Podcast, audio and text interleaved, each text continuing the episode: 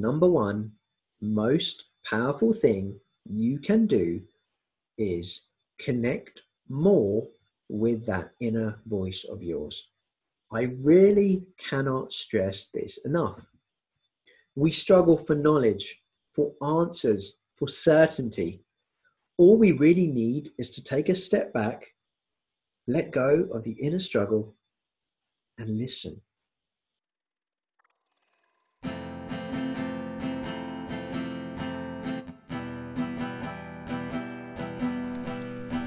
Welcome to the INF Club podcast.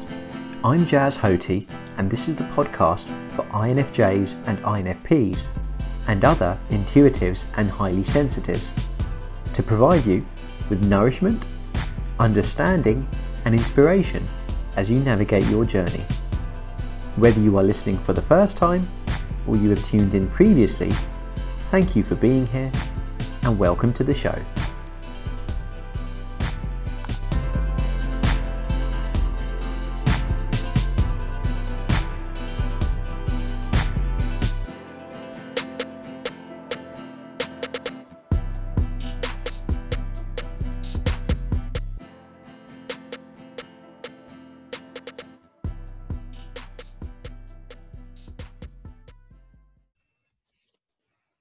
Hello, and welcome to the show.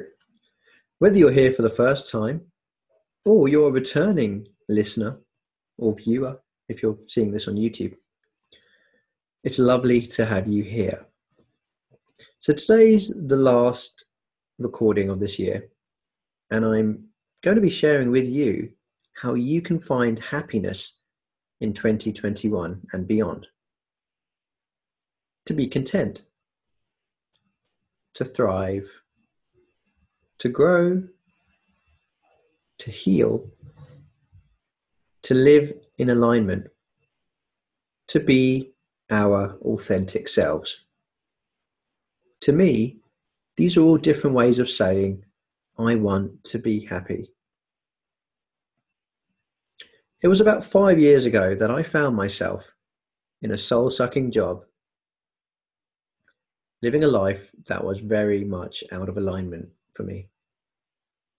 I ended up leaving this job to study a master's in positive psychology, sometimes called the science of happiness, in an attempt for me to better understand how we can be happy as human beings, and most of all at the time, if I'm being completely honest with you, how I could be happy. I wrote and then published the short guide that I'm going to be narrating to you today in the summer of 2019. It was published on my blog, Introvert Jedi, which eventually became INF Club. The things that I talk about were applicable to me five years ago, probably even 10 or 15 years ago. And I feel they'll still be applicable 10 or 15 years from now. At the end of the recording, I'll share how you can receive a print copy of the short guide that I've called Happier, a guide for sensitive introverts, aka for INFPs, INFJs, and anyone else who resonates with being a sensitive or intuitive introvert. So do pause for a moment, take a breath, and then sit back and relax for today's episode. I hope you find it both nourishing and reflective. Now, let's begin.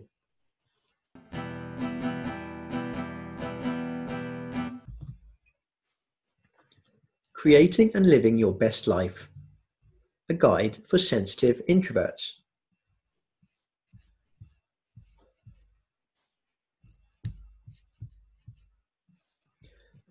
a three part trilogy. Episode 1, an introduction. Episode 2, my story. Episode 3, steps you can take today to discover your inner Jedi. Episode 1, an introduction. Firstly, thank you for downloading this guide.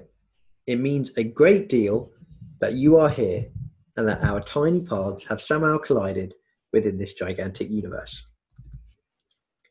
Quite simply, this is the starter pack that I wish I had possessed five years ago when I felt stuck, unfulfilled, and helpless in my job. Really, very helpless. What followed was to be the start of a special journey of reflection and action in equal parts. To be honest with you, there was a lot more reflecting going on than action to start with.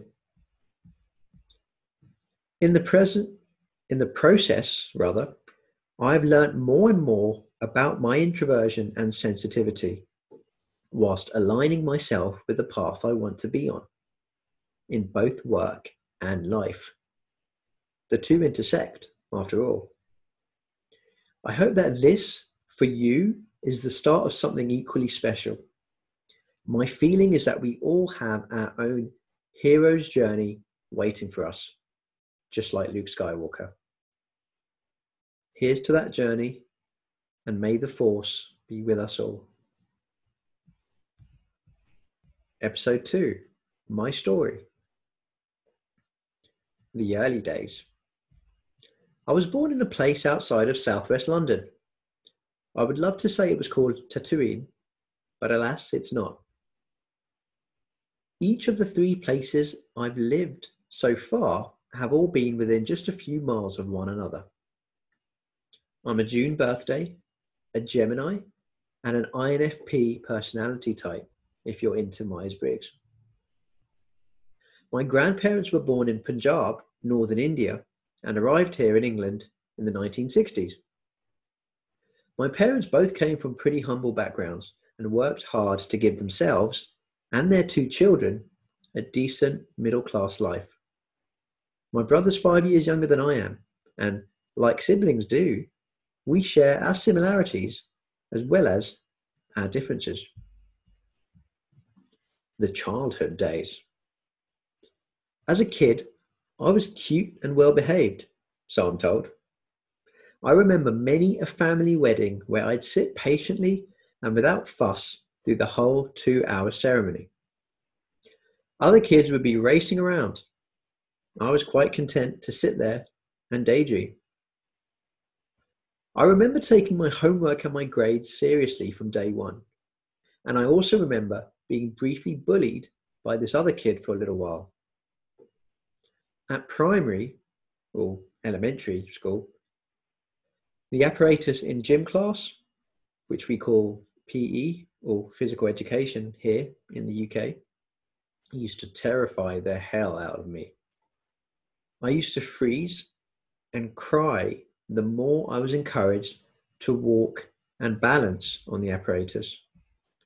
A couple of feet off of the ground, but a couple of feet higher than I wanted to be. Thank you very much. I remember bursting into tears at one point over a piece of homework. It had all gotten too much for me. Gym, gym apparatus, the annoying little bully, Chris was his name, homework, Thank goodness my parents were perceptive enough to act very quickly and move me to another, nicer school. The secondary high school days. So we say secondary school in the UK, and I know in the, in the US it's called high school.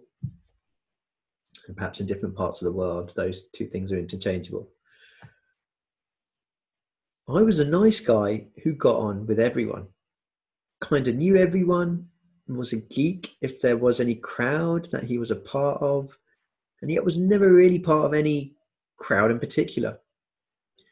The nickname of the scientist was both endearing and um, not ideal for a teenager. I kept myself to myself a lot, and my life was school, then homework, then sleep, and then school again. This is how it was throughout primary school and then into secondary. Blindly jumping through hoops. Yet I was a curious learner. I found a lot of subjects fascinating. whether it was ancient Rome or World War II or creative writing or space. The sheer variety of these subjects kept me sufficiently engaged up until the age of 16. And then it came to choosing what I called A levels here in the UK, which in turn would determine the course at university you would and could apply to in some cases. Of the prestigious courses I had set my sights on, I chose medicine. Chemistry, biology, and math, what we call maths here in the UK, were the ones I chose. All of a sudden, even the fun stuff in those subjects became very dull. I think I preferred the breadth of the dozen ish subjects I had enjoyed before all of this choice malarkey. After five years of the same classmates day in and day out, with these choices came entirely new classmates, which I found all quite unfamiliar and disorientating. I was a little, a lot rather, lost, confused, innocent, naive. All of those things. I became a victim of the grammar school to university to, pre- to prestigious job conveyor belt, jumping through the hoops without question until all of a sudden shit got real and I felt rudderless.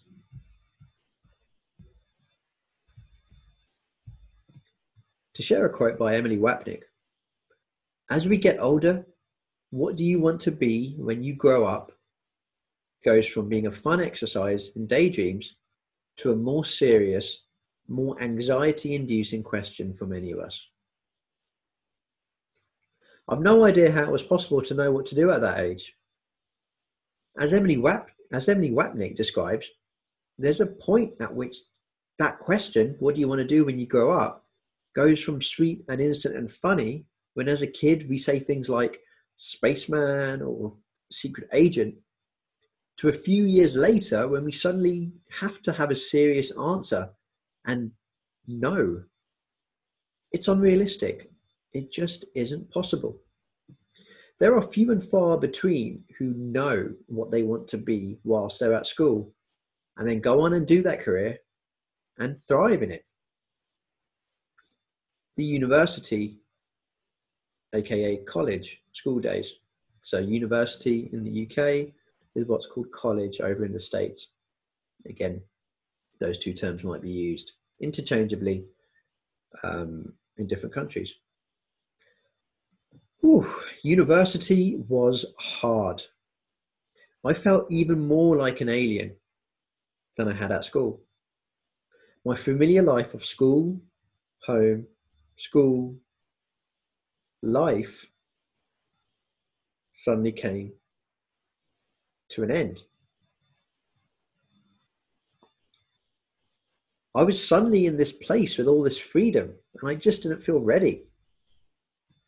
With the help of my family, I packed my bags and they dropped me off to my student accommodation. And then that was it. Doing a course I had pretty much plucked out of a hat, law, at the last minute. I tried to get on board with the whole go out and party type vibe, but it just left me feeling exhausted and empty. I didn't really know who I was back then, and I certainly didn't find my people. I'd locked myself up in my room for days, exhausted and frustrated, with no direction or purpose, and just really lost. Much of this was avoidance, escapism. I found I can be pretty good at that. And it's an ongoing work in progress to rein this stuff in. Just like it did at university, it often takes the form of some sort of mobile or Mac based procrastination. When I dropped out of university for a second time, I wanted to get to work my parents were also concerned I was wasting my life away. The world was still feeling the effects of the global financial crisis of 2007, so the economy was still suffering and it was tough for graduates and other young people. I was still drawn to people though, and also, at the time, to money. Recruitment ticked both of those boxes, and I didn't need a degree to do it. It was only a few weeks into recruitment that I knew it wasn't my calling. But I needed to do something. I needed some stability and some routine. And actually, I learned a lot doing recruitment. I really came out of my shell and learned to wear a very effective sales mask. I mean that in a good way. I learned the ways of the world, the confidence to engage with folks older than I was, to feel like I was in a position of authority or partnership as this recruitment consultant. My inner confidence in a professional working domain developed and grew. I connected very well with people just by being myself. It's something that continues to serve me well in work and in my life today. Recruitment Company One. At my first company, my boss was an bleep hole and a micromanager. And the culture wasn't great, with the working hours 8:30 a.m. to 6 p.m. and often later with a 75 to 90 minute commute each way. I didn't then know about my introversion or my sensitivity, but it's no wonder that I found myself exhausted and depleted of energy at the end of each week. Recruitment company two. I left this big recruitment firm to join a much smaller one with a far better culture. It had a nicer, more family like feel, and I had more autonomy to operate as me without the micromanagement. In 2014, I finished the year as the number five top performer in the whole company, and I was the youngest person in that top five in terms of both age and recruitment experience. There was less of a be seen to be working late in the office culture, but both mind and body were very tired at the end of each week. Most Thursdays, I'd go to the pub with colleagues, exhausting myself even more.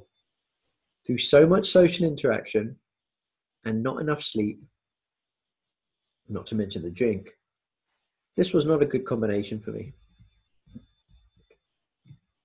The void emerges. Now, up until that point, I think it was a sheer competition, for example, the intercompany league table, that kept me going.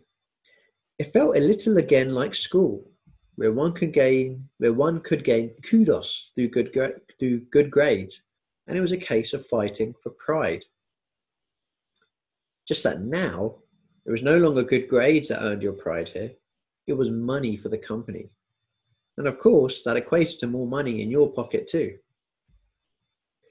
The thing is, much of what I was doing was moving someone from one company to a similar company, doing a similar role, perhaps with slightly more seniority and a little bit more money.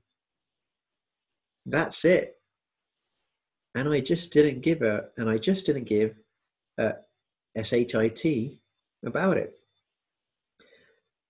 The banking industry was far from being one of my favorite industries. I was living out of alignment. It left me feeling frazzled and disconnected from who I was. My inner voice felt like it was getting louder and louder. A key turning point came in 2014. December 2014, in fact. I was sat at our office Christmas party having just been presented with the Employee of the Year award earlier that evening, an award I shared with a colleague of mine. It was as if time then slowed down. I was so disconnected from the lively, tipsy conversations happening all around me, and even from the music in the place, which, from what I recall, wasn't actually that bad. Everyone around me was drinking, talking loudly, generally having a good time. I very much felt like the odd egg out. It was a feeling I don't think I'll ever forget. A week away with my family in February of 2015 helped everything become very clear. After an amazing run in 2014, in terms of recruitment and my billings, my earnings, what's called your pipeline in recruitment. This year also got off to a shambolic start for me work wise. I had a big pipeline of recruitment deals that all fell through. Looking back, I think this was the universe giving me a sign. I had some time and headspace to actually let things simmer whilst I was on this uh, week away with my family in Barbados. And I had also recently started using the Headspace meditation app. I just knew that my time in recruitment was up and that I had to make a change. I'd already started reading career change books and blogs, stories of folks who had moved away from their dull corporate careers to do something that was more them. My inspiration at the time was growing, but it was overwhelming with so many options available, and the belief I had in myself was low.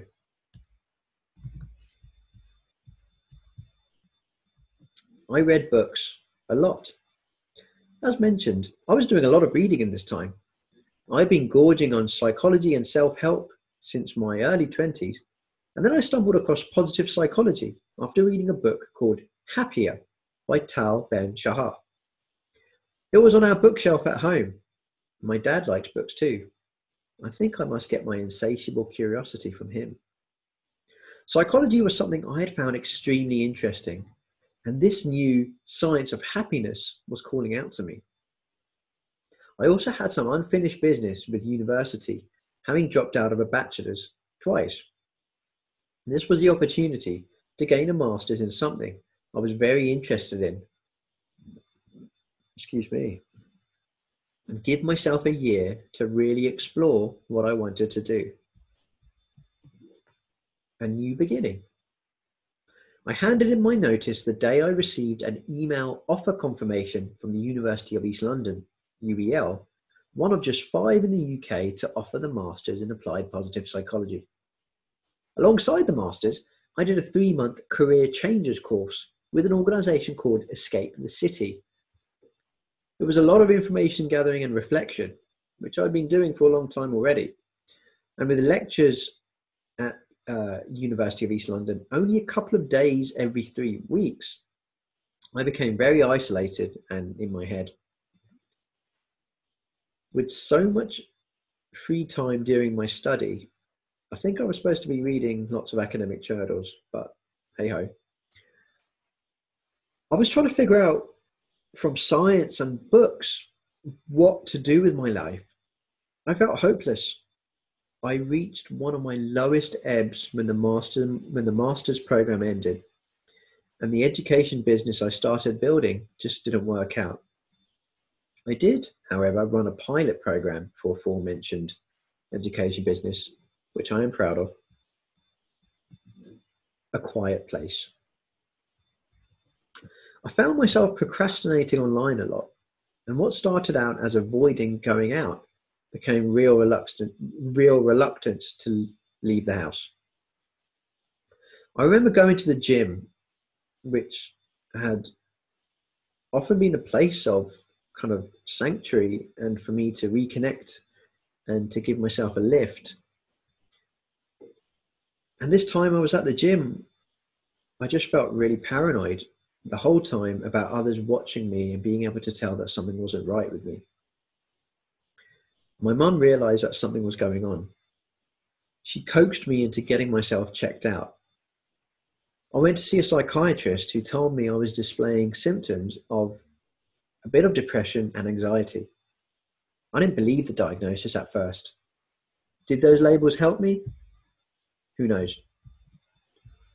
But crucially, this was the start of my self care journey.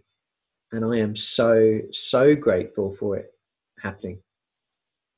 Cue medication, group therapy, and individual therapy.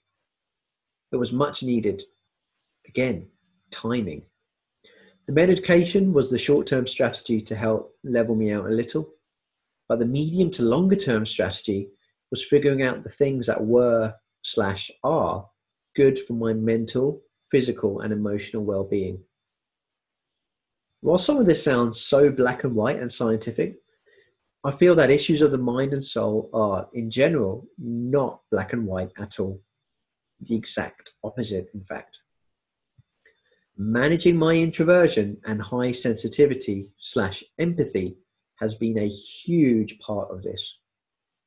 I've learned that us sensitive souls can manage our energy in specific ways. Us introverted deep thinkers, we can manage our thoughts in specific ways.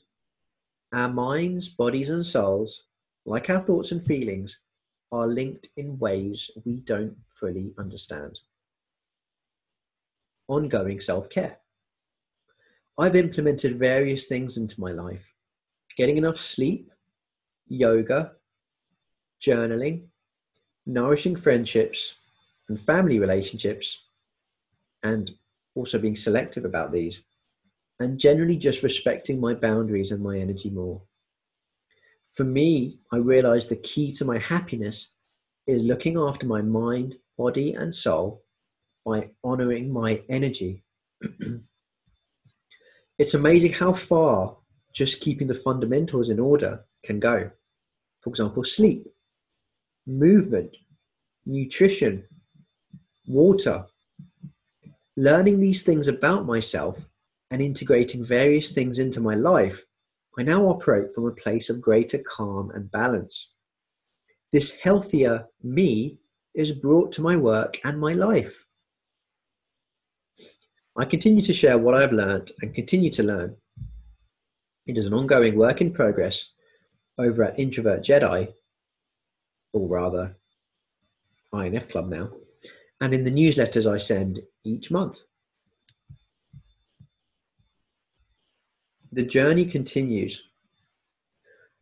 Work is very important to us introverts and empaths. It is an extension of our identity, our souls, even. My journey has been a real zigzag ups and downs, stumbles and falls, leaps and leap backs. It was this unhappiness with my job that was weighing on me for so long and which was really the start of this journey of mine. It is my feeling that everything happens for a reason. My journey has set me on a path that has led me to really embrace who I am and what I want. This not only applies to work, but other areas of my life too, whether it's relationships, money, where I live, my creative projects outside of work, and so on. I'm closer to my best self than I ever have been, and yet I feel not as close to it as I will be this time next year. I wish you the best of luck on your journey.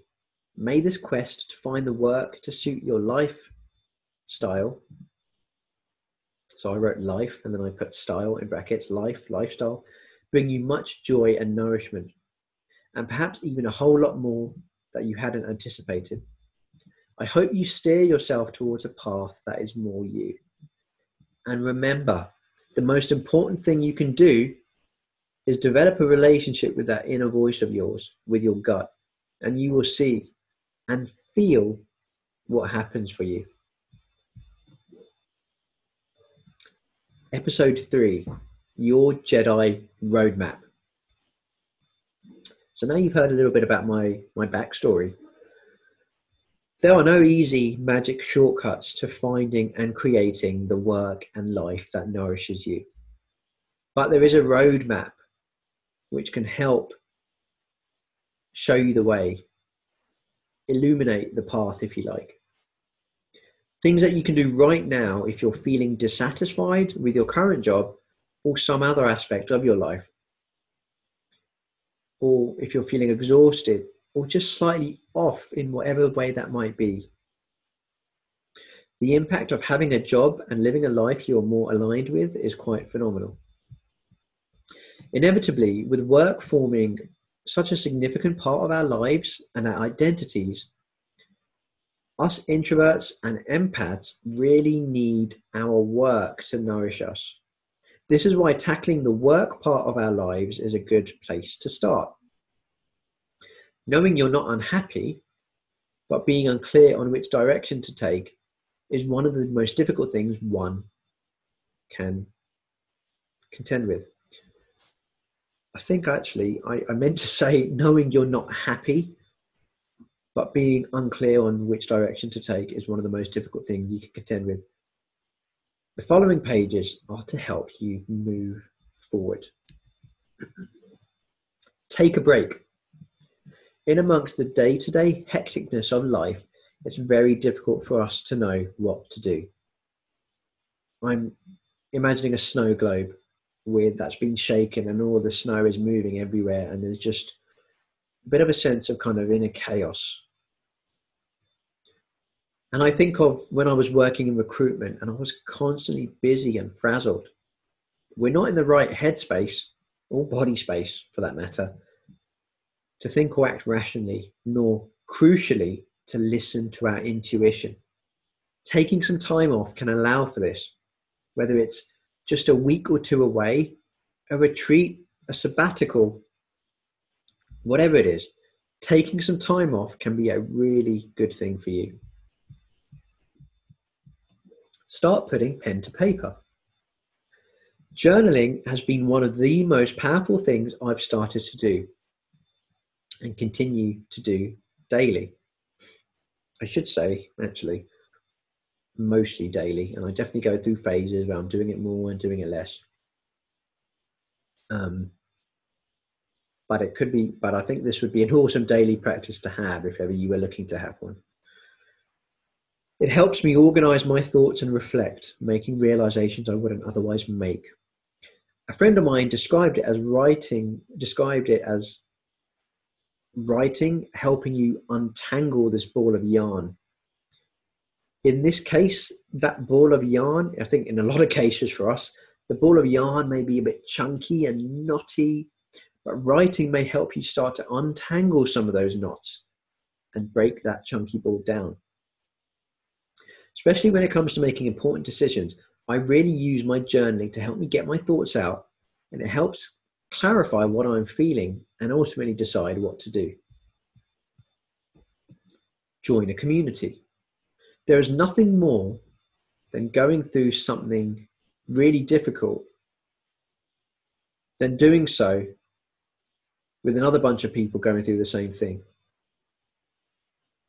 And again, I feel I actually might be narrating from a slightly early version of this so there's a couple of uh, couple of mistakes I've spotted, but I, I think I'm, this is meant to say there's nothing more amazing. There's nothing more powerful than going through something really difficult than doing so with another bunch of people going through the same thing. Career wise, communities like Escape the City and Live Your Legend are examples of these, but you'll probably find many others on Meetup and in other places online and offline. As someone who did a lot, a lot of peeking under the covers before I took any action, i.e., delving into stories and blogs online, you know, procrastinating, getting involved in a real life community was an absolute game changer for me. Really, really powerful. Give yourself some time to play. One of the things I was encouraged to do when I went through my own three month career changes course was just to get curious and playful in an almost childlike manner. It might be doodling, it might be another creative outlet. I've already mentioned journaling. It might be a sport or hobby that you used to derive joy from, but have left by the wayside.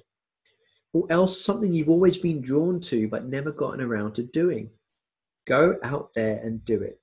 Expose yourself to new situations, shake up your routine a little bit, and you may be surprised as to the feedback you get and the perspectives that are shifted. Think about what lifestyle you would like, especially if you find yourself in the what do I do with my life territory. Rather than put so much pressure on the actual job you want to do, the industry you want to work in, whether you want to be employed or self employed, all this stuff. Think about the lifestyle you'd like to have. You may find that having flexibility is just as important or even more important than the nature of the company that you're working for or the work that you're doing.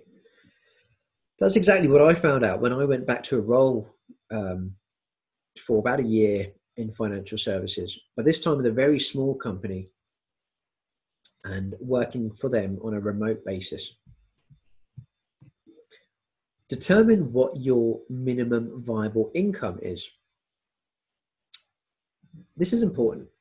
If you're making a career related transition, you might initially have to take a hit on the income side.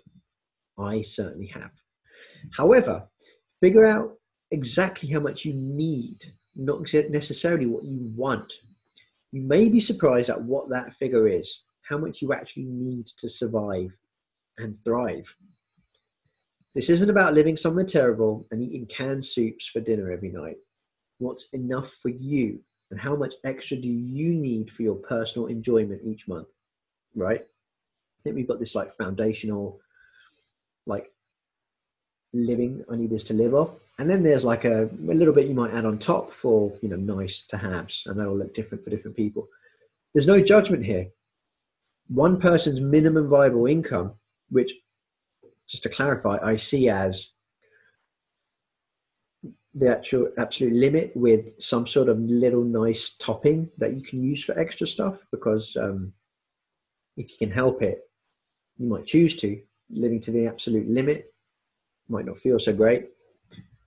No judgment. One person's minimum viable income will be different to the next person's, but at least knowing this figure will give you clarity and reassurance that taking a cut in income might not be as bad as you thought it might be meet inspiring people. And I'm going to share a quote by Scott Dinsmore. Being vulnerable means knowing who you are and having the courage to share it with the world. To show up not as who you want to be or who people think you should be, but as you and welcoming however the world reacts to it. Live your legend Rule number one is as follows surround yourself with passionate people. Get curious. Start talking to people, people you know directly. Leverage your existing network. Reach out to people you didn't know yet. Reach out to people you don't know yet. Invite them for a coffee. This might sound terrifying at first, but you might be surprised at just how effective this can be and how warm and open other people can be. Is there some is there someone you look up to who you're intrigued by? Ask if you can interview them. Most will be flattered. And you never know where these conversations will lead. This is also a great way for you to be able to get feedback on a particular job or sector that you might be interested in working in. Whether you want to be an employee or you would like to do your own thing. You never know where these conversations might lead. Have them get emailing, folks. Oh, and some of these just might lead to really nourishing friendships. That is exactly what happened to me. There may also be a thread between those folks you feel inspired by, and this could actually give you vital clues as to what you want to do. I know that I was drawn when I was doing this kind of research and work five, six years ago now. I was drawn to folks like Scott Dinsmore, Chris Guillebeau, Corbett Barr, Michaela Chung, all of whom had built online communities and were selling products or coaching and or coaching. I didn't realize it at the time, but deep in my subconscious, that's actually what I wanted to do. Commit to taking small actions. One of the easiest traps, which I've alluded to already, that you can fall into is going into analysis paralysis mode and getting stuck in a rut. Taking action is just, I don't even know what words I can use to highlight this, so I'm going to get a little dramatic here. Action is the magic sauce. You cannot go anywhere or grow into something new without taking action. Excuse me. I'm so sorry. had like eggs and toast for lunch, and I'm clearly feeling quite full. So apologies. To share a quote by Leo Babauta, another one of those uh, bloggers who built online communities and were selling products and coaching. Leo has a, had, had a quote that said, knowing thousands of recipes doesn't knowing thousands of recipes doesn't feed you unless you start cooking. It might be meet one or two interesting people for coffee this week or mind map what i want my ideal job to look like or find a comic book meetup to attend by this date. Whatever you do do something do something however small however tiny do something and don't stay in your head. The longer you do, the deeper you can get into that rut. The more, the more frustrating it gets, and crucially, your reality will not change.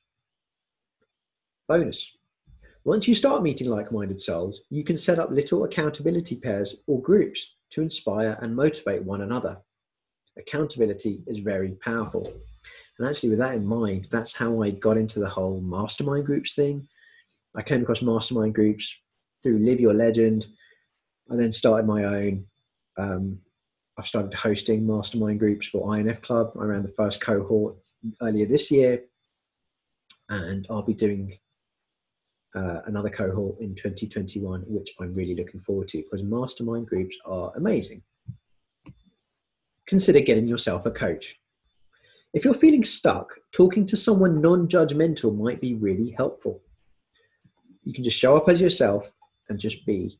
And some coaches might brand themselves as career coaches, others may be life coaches who work with things which aren't just career related. Really, it's all down to the connection and relationship you have with the coach, and you can normally get a good kind of intuitive vibe from someone's um, presence online, like their website, their social media. Like you'll get a flavor of them and their kind of vibe. Each coach should have a each coach, I said, I've written should have, I'm not sure.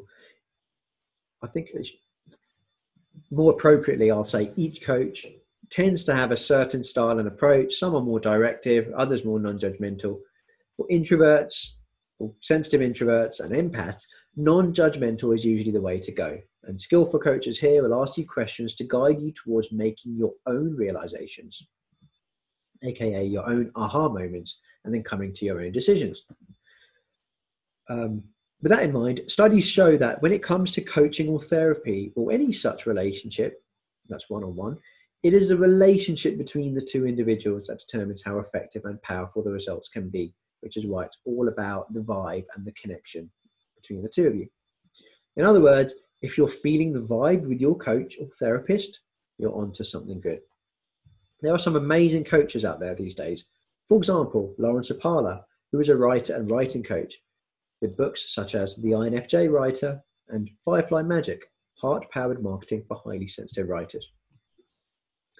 And finally, the number one most powerful thing.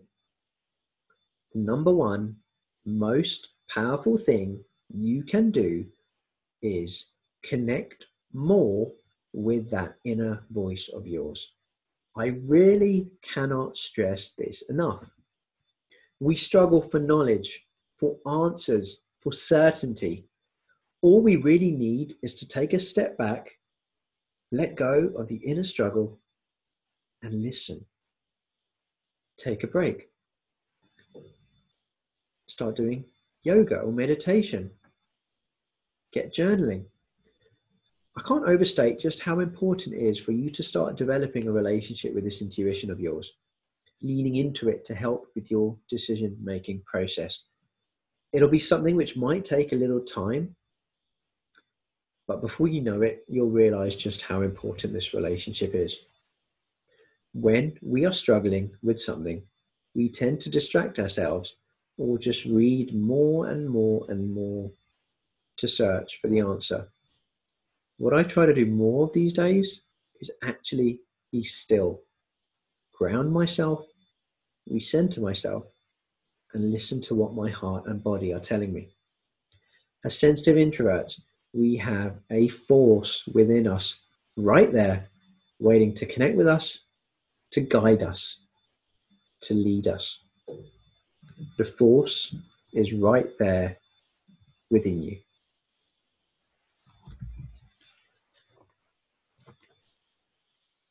I hope you enjoyed today's recording. I feel that these are principles, the principles I've mentioned are principles which apply to me in my life, like today.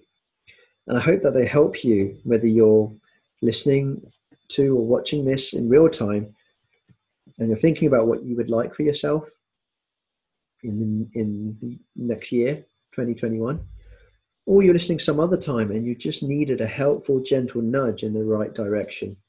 This inner work is kind of continual, gentle, sometimes not so gentle, ongoing work. If you're not yet content in your work or in your life or anywhere in between, I hope this served as a guide to help you.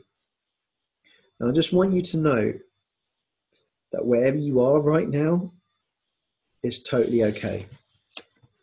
There is hope. The written print version of this guide is a PDF document that's in color, complete with pictures, including pictures of me, as well as links. I'm sharing it with my existing subscribers in this week's newsletter. And um, if you're obviously not currently on my newsletter, I have good news. Anyone who subscribes over at infclub.net will also be sent to a welcome page where they can view and download a copy of this happier guide if they so wish. I mentioned that this is my last recording of the year. I'm actually taking my own advice, the very same advice that I've been narrating, and taking a break over Christmas and the holiday season to reground, recharge, spend quality time here at home with my family, and just be for a little while, so that I can come back in, uh, in so that so that I can come back in January, feeling refreshed, feeling energized, and hopefully with a little more clarity. I wish you a peaceful, restful, and pleasant end to the year. And I look forward to seeing you on the flip side in the new year. Until then, bye for now.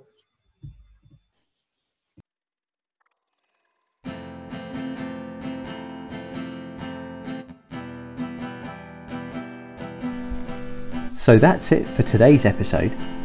If you're enjoying listening to the show, you might wish to dive in a little deeper by heading over to www.infclub.net. There, you can subscribe to my free newsletter and you'll find more little pieces to help you on your journey, as well as a community of INFJs and INFPs. Thank you for listening today, and I'll see you next time.